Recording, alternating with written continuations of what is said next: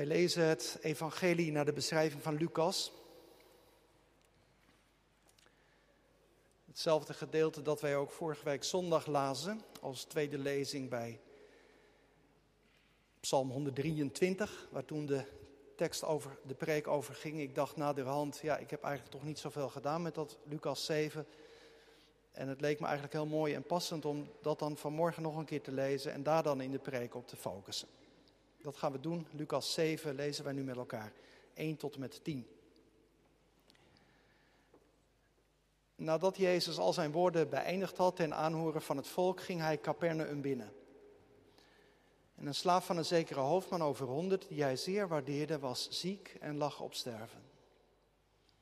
Toen hij over Jezus gehoord had, stuurde hij de oudste van de Joden naar hem toe. En deze vroeg hem te komen en zijn slaaf gezond te maken.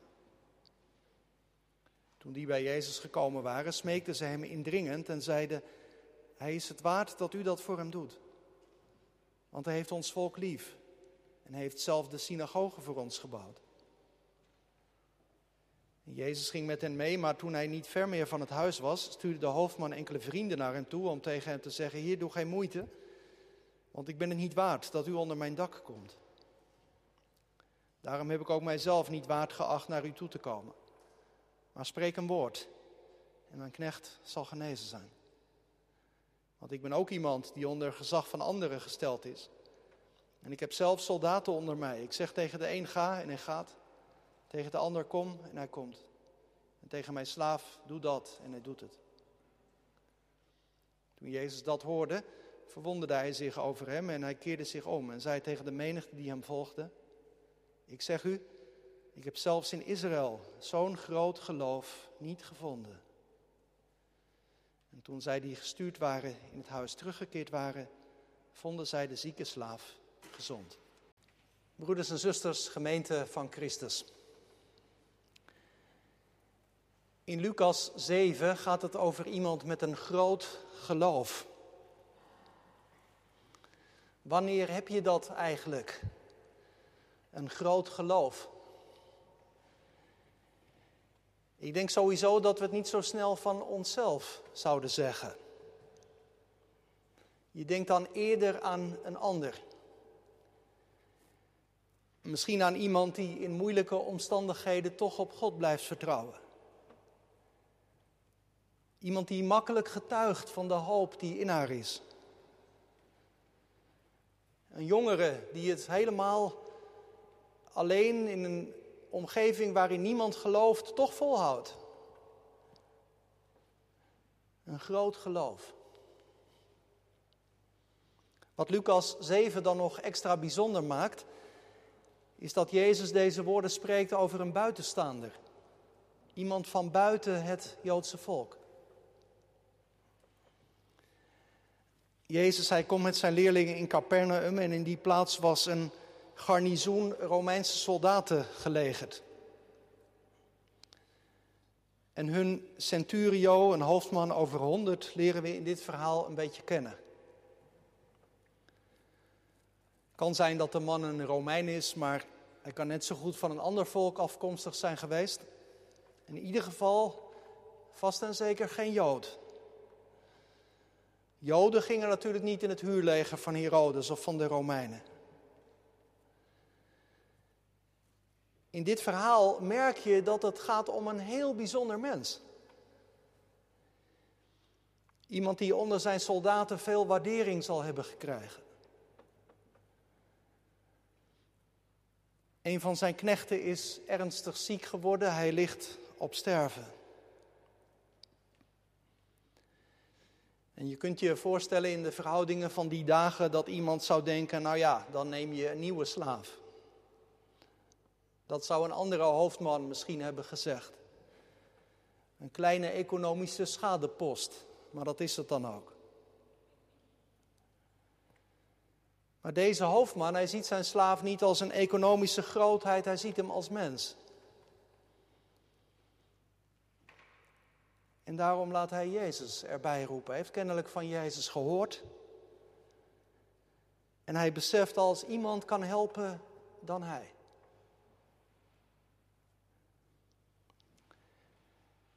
Nu wordt in dit verhaal, viel mij op, vanuit drie perspectieven iets over deze hoofdman gezegd. Allereerst zijn daar de oudste van de Joden. Vervolgens komt hij zelf aan het woord. En tenslotte spreekt Jezus zich uit over deze hoofdman. Laten we die drie perspectieven met elkaar even langslopen. Allereerst de Joodse leiders over deze hoofdman. Die heeft hij dus weten in te schakelen. Oudste van de plaatselijke Joodse gemeente. En ze gaan niet met tegenzin merken, want als ze dan bij Jezus zijn aangekomen, dan zeggen ze: Die hoofdman is het waard dat u naar hem toe gaat. En de grondtekst die suggereert dat ze daar ook op aandringen. Dat ze het aanhoudend vragen aan Jezus. Ze dringen erop aan dat hij zal komen.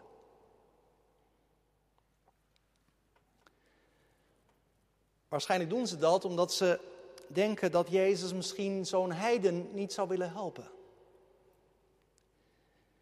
En dus motiveren ze hun verzoek ook, want zeggen ze, hij heeft ons volk lief. Als vertegenwoordiger van de bezettende macht zou je anders verwachten, maar nee, hij heeft sympathie voor het Joodse volk. Heeft er zelfs voor gezorgd dat de synagoge gebouwd kon worden. Zoals hier in de kerk, al die verschillende glazen. Eh, heel vaak zie je onderaan zo'n glas iemand afgebeeld. En dat is dan vaak de schenker, degene die dat glas heeft gegeven. Nou ja, er kunnen dingen ook wel door elkaar lopen, want ze lieten zich dan wel op zo'n glas zetten, zodat je dat je toch zou herinneren wie de schenker is. Nou, als je dit verhaal goed leest, dan liep die hoofdman daar helemaal niet mee te koop, dat hij die synagoge had meehelpen bouwen. Maar de Joden hebben het wel opgemerkt. En ze zeggen tegen Jezus, hij heeft ons volk lief.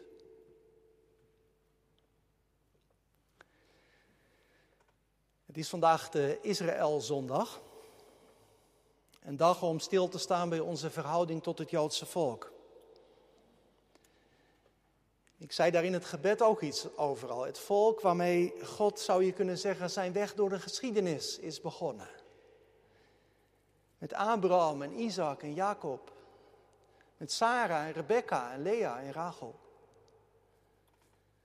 Het volk waaruit uiteindelijk ook de Messias werd geboren, Jezus.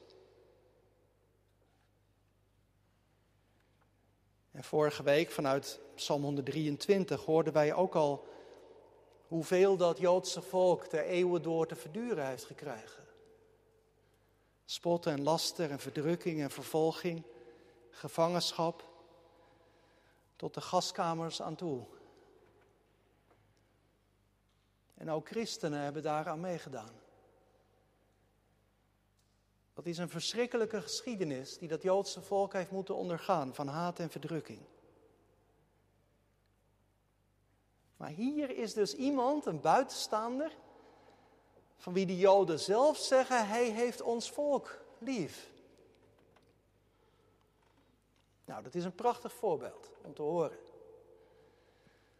Als kerk beleiden wij dat wij als christelijke gemeente met het Joodse volk onopgeefbaar verbonden zijn. En, en, en, hier zie je daar ook iets concreets van. Iemand die het Joodse volk lief heeft. Het wordt opgemerkt. Wat zou dat mooi zijn? Als Joden dat ook van ons zeggen. Dat wij hen lief hebben. Goed om daar ook in je gebed aan te denken. Aan het Joodse volk. Aan de weg die God met hen is gegaan. En die er nog zal gaan in de toekomst. Jezus zeggen ze. Hij is het waard dat u dat voor hem doet. En dat woordje waard of waardig, ik weet niet of je dat merkt, dat komt een paar keer terug. Dat is een belangrijk woord. Ook in het hele Lucas-evangelie trouwens. Ook hier. Hij, hij verdient het, zeggen ze tegen Jezus. Hij verdient het dat u hem helpt. Klinkt een beetje als van, nou ja, eh, voor wat hoort wat. Hij, hij heeft iets voor ons volk gedaan, dus ja, dan kan u ook niet achterblijven, Jezus. Hij verdient het.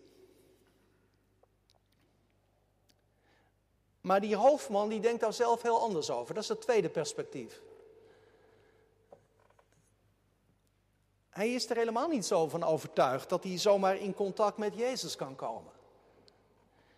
Niet voor niets zoekt hij op zo'n indirecte manier contact via anderen. Eerst via de Joodse oudste. En nou ja, zodra die hoofdman dan hoort dat Jezus in de buurt is, dan stuurt hij een paar vrienden naar Jezus toe. Om tegen hem te zeggen, doe geen moeite. Ik ben het niet waard, zegt hij, dat u, dat u onder mijn dak komt. Vers 6 aan het eind. Dus die Joodse leiders die zeggen, hij is het waard dat u hem helpt. Maar de hoofdman zegt zelf het tegenovergestelde, ik ben het niet waard. Waarom doet hij dat? Zit daar misschien iets van een soort valse nederigheid, valse bescheidenheid in? Die hoofdman was tenslotte niet zomaar iemand. Belangrijke, leidinggevende rol.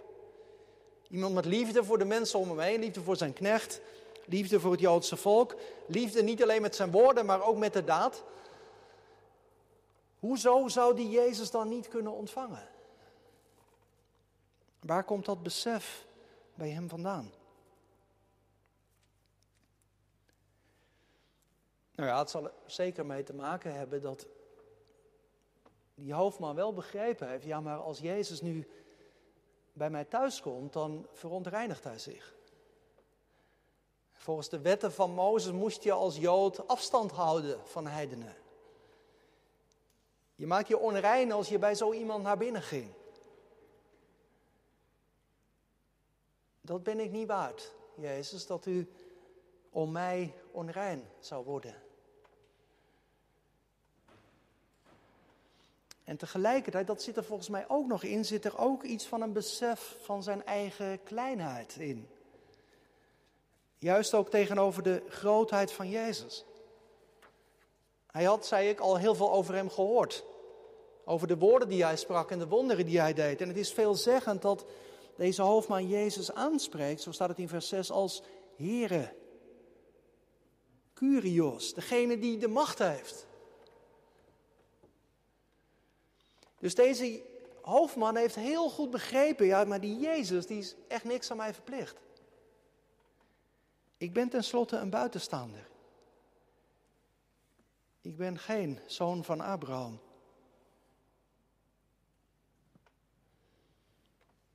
Maar het mooie vind ik dus dat hij je daar niet bij laat. Hij zegt, ik ben het niet waard dat u bij mij binnen zou komen. Maar gaat hij dan eigenlijk in één adem door. Maar, zo staat het in vers 7, spreek een woord. En mijn knecht zal genezen. En dan maakt hij eigenlijk een heel boeiende vergelijking met, met, met zijn eigen wereld, zou je kunnen zeggen. Die wereld van soldaten. Hij zegt, nou ja, ik heb zelf een bepaalde positie.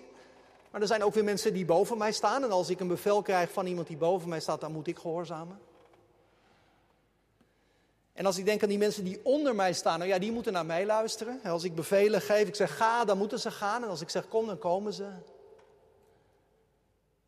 mijn woorden hebben uitwerking. Maar als dat al zo bij mij is, wil hij eigenlijk zeggen tegen Jezus, dan, dan is dat toch zeker wel bij u het geval. Spreek een woord. Mijn knecht zal genezen.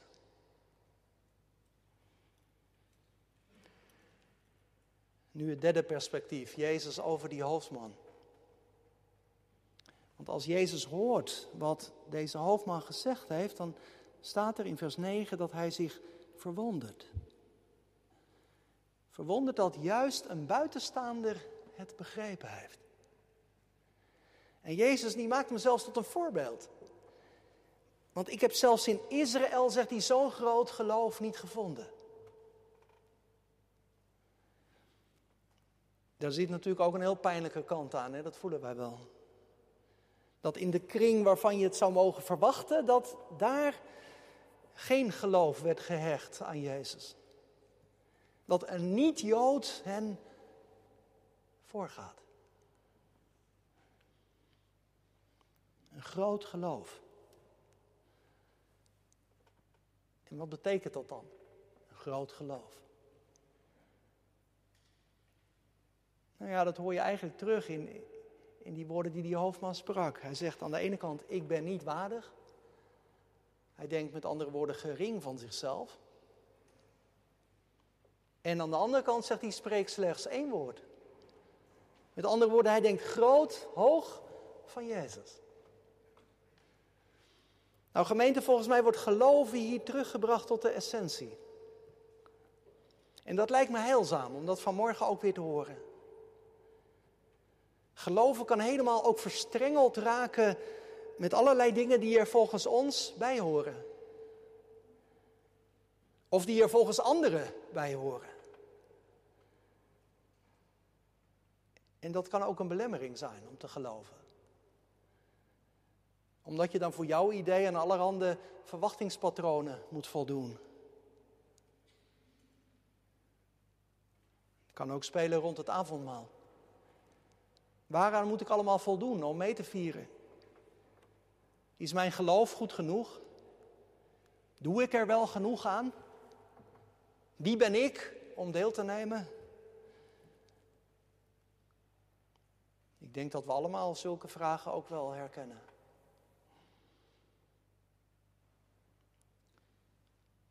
De essentie van geloven, van waar het in het christelijk geloof op aankomt, is dit. Allereerst dat je de redding niet van jezelf verwacht. Omdat je jezelf hebt leren kennen in je tekort, in je schuld. Omdat je geleerd hebt dat je zelf je leven niet overeind kunt houden. Je kunt jezelf, om zo te zeggen, niet aan je eigen haren uit het moeras trekken. Ik ben niet waardig om Jezus te ontvangen. Maar tegelijk is geloven ook dat andere. Dat je groot denkt van Jezus. Spreek slechts een woord. En de genezing van die knecht, ja, die wordt dan eigenlijk zo aan het einde haast terloops genoemd. Jezus heeft niet eens een genezingsbevel uitgesproken. Alle aandacht valt hier toch op dat groot denken van Jezus. Dat is een groot geloof. Dat je hoog opgeeft van Jezus. Omdat je weet, nou bij Hem is alles wat ik nodig heb. Alles wat ik mis. Vergeving van zonde. Vernieuwing van mijn leven. Hou vast in tijden van ontreddering. Licht in de donkerste dagen van mijn leven. Klein denken van jezelf en groot van Hem. Dat is de juiste gestalte om avondmaal te vieren. Deze geschiedenis staat ook opgetekend in het Matthäus-evangelie in hoofdstuk 8. En daar volgt op de uitspraak van Jezus dat hij niet eerder zo'n groot geloof tegenkwam, nog een uitbreiding. Jezus zegt dan in het Matthäus-evangelie er het volgende achteraan. Maar ik zeg u dat velen zullen komen van oost en west. En ze zullen aan tafel gaan met Abraham, Isaac en Jacob in het koninkrijk der hemelen. Met andere woorden, Jezus ziet in deze Romeinse hoofdman het begin van de grote oogst. Niet alleen Abraham, Isaac en Jacob en alle gelovigen uit het Oude Testament. Het heel dat waait heel breed uit. Alle volken mogen delen in de redding van Christus. En wij mogen dat vanmorgen ook weer proeven. Brood en wijn als voedsel onderweg. Misschien kan de lopende vorm van avondmaal ons daar ook nog wel extra bij stilzetten. Dat wij onderweg zijn. Onderweg naar het koninkrijk van God. Om eenmaal samen met Abraham, Isaac en Jacob. Samen met alle die ons zijn voorgegaan. Het grote feestmaal te vieren. Wat een vreugde zal dat zijn. Amen.